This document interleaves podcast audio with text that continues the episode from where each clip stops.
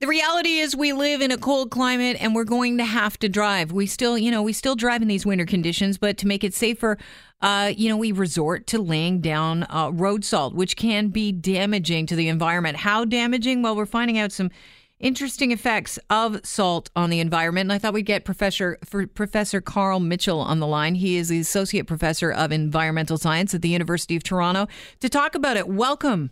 Hi. So, what is the effect of road salt runoff uh, having on our on our environment? Um, well, we've been using it for a very long time. Uh, it doesn't really uh, change into anything else that is uh, um, less uh, uh, has different impact on the environment. So it's it's accumulated over a long time. So literally, we're moving to a to a time period now where a lot of the rivers um, that are feeding into lakes are becoming quite salty. It's so salty that uh, it's impacting uh, whether or not certain species of aquatic organisms can live in those rivers. It's uh, getting into little cracks in our roadways and rusting out the rebar that holds all our concrete structures and bridges and roads together. Um, all sorts of different things like that. I understand that it's, it's the rivers in some cases are so salty you can taste the salt. Yeah, definitely. That's amazing to me. If you'd like to taste river salt, but the river water, but yeah, I mean, the some of the some of the uh, rivers around Toronto, even uh, depending on their size, depending on how how many roads are around them, uh, there are certain times of the year where some of them are approaching oceanic salt concentrations. So I would imagine that would be harmful to freshwater fish. Uh, for sure. Right. So can, can you do anything to um, reduce the salt level that's in the, in the water at all? I mean, that might sound like a naive question, but I think we're all of us are just hearing about this now, and it it seems shocking. I mean, we all live off of fresh water; we need it. Yeah, I mean, not to be too alarmist, I mean, so a lot of the really high levels we're seeing are rather short durations of time, but we do have um, high concentrate, much higher concentrations of salt in the water, even during other times of the year, that are much higher than they should be. Uh, can we do anything about it um, from an engineering standpoint, mm-hmm. like making something that removes it out of the water? Not so much. Uh, really, the only solution is to simply use less um, use it more effectively and efficiently, and wait for it to be flushed out of all of the rivers and groundwater and other systems that we have. Why are we finding out about this now? I mean, is there something significant uh, as far as the, you know with the amount of accumulation that we've noticed it uh, just by you know as we mentioned, you can taste it in the water, or is there a new testing that people have devised to discover how much uh, salt is in our waterways and groundwater? Um, I think it's become a bit of a, a pretty hot button scientific issue for at least the next last 10 years. I think municipalities have started to recognize it over the last um, several years.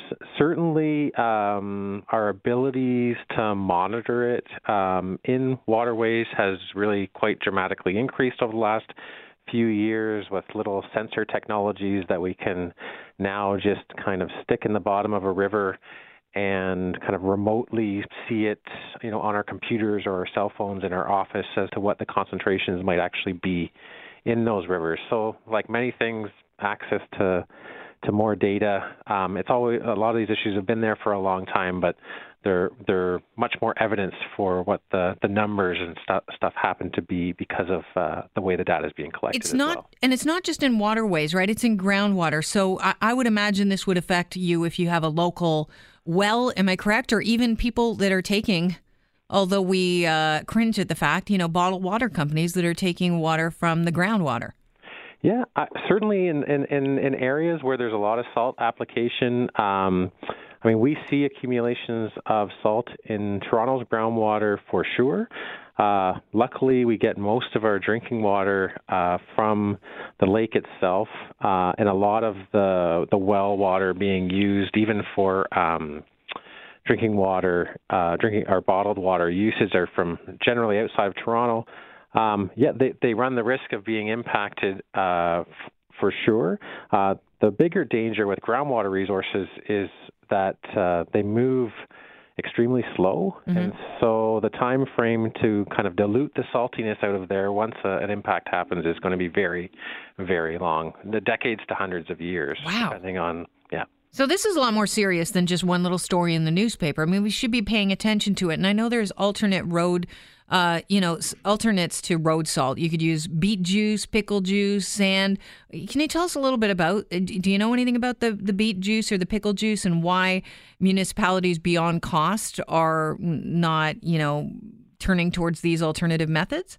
Sure. I mean, I mean, so some of them are not that dissimilar to um, the use of road. So pickle juice really is is almost chemically very similar to road salt melted in water, so, and and a lot of municipalities are using brined water, um, and it can be more effective. So they are some some there are some some um, alternatives that are coming into use, but they are more expensive. We mm-hmm. don't necessarily have the same fleet of machinery yet that uh, to spread uh, these different types of things.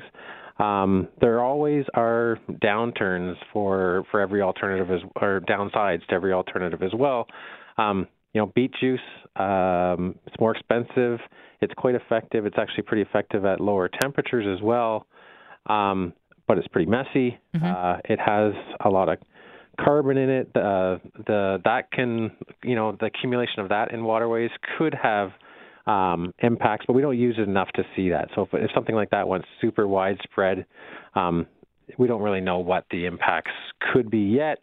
Um, sand, uh, it doesn't really melt snow. It, it provides some traction uh, on on ice and, and snowy roads, and so really we're you know uh, as as a society, we've kind of come to get a little bit used to, you know, driving at 110 kilometers an hour on roadways when it's minus 20 degrees Celsius, and, and not wanting to think twice about it, and and sometimes we, we might have to um, in order to get uh, to an area where we don't have to uh, add as much salt or or feel um, that this has to be happening. But at the same time, you know, the municipalities have safety concerns. They mm-hmm. want people, they, you know, they don't want we don't want people to get hurt. We don't want accidents on the road, and so I think that's being weighed in terms of what's being used, right? Um, and and and what alternatives are. Right. Public safety is trumping environmental health.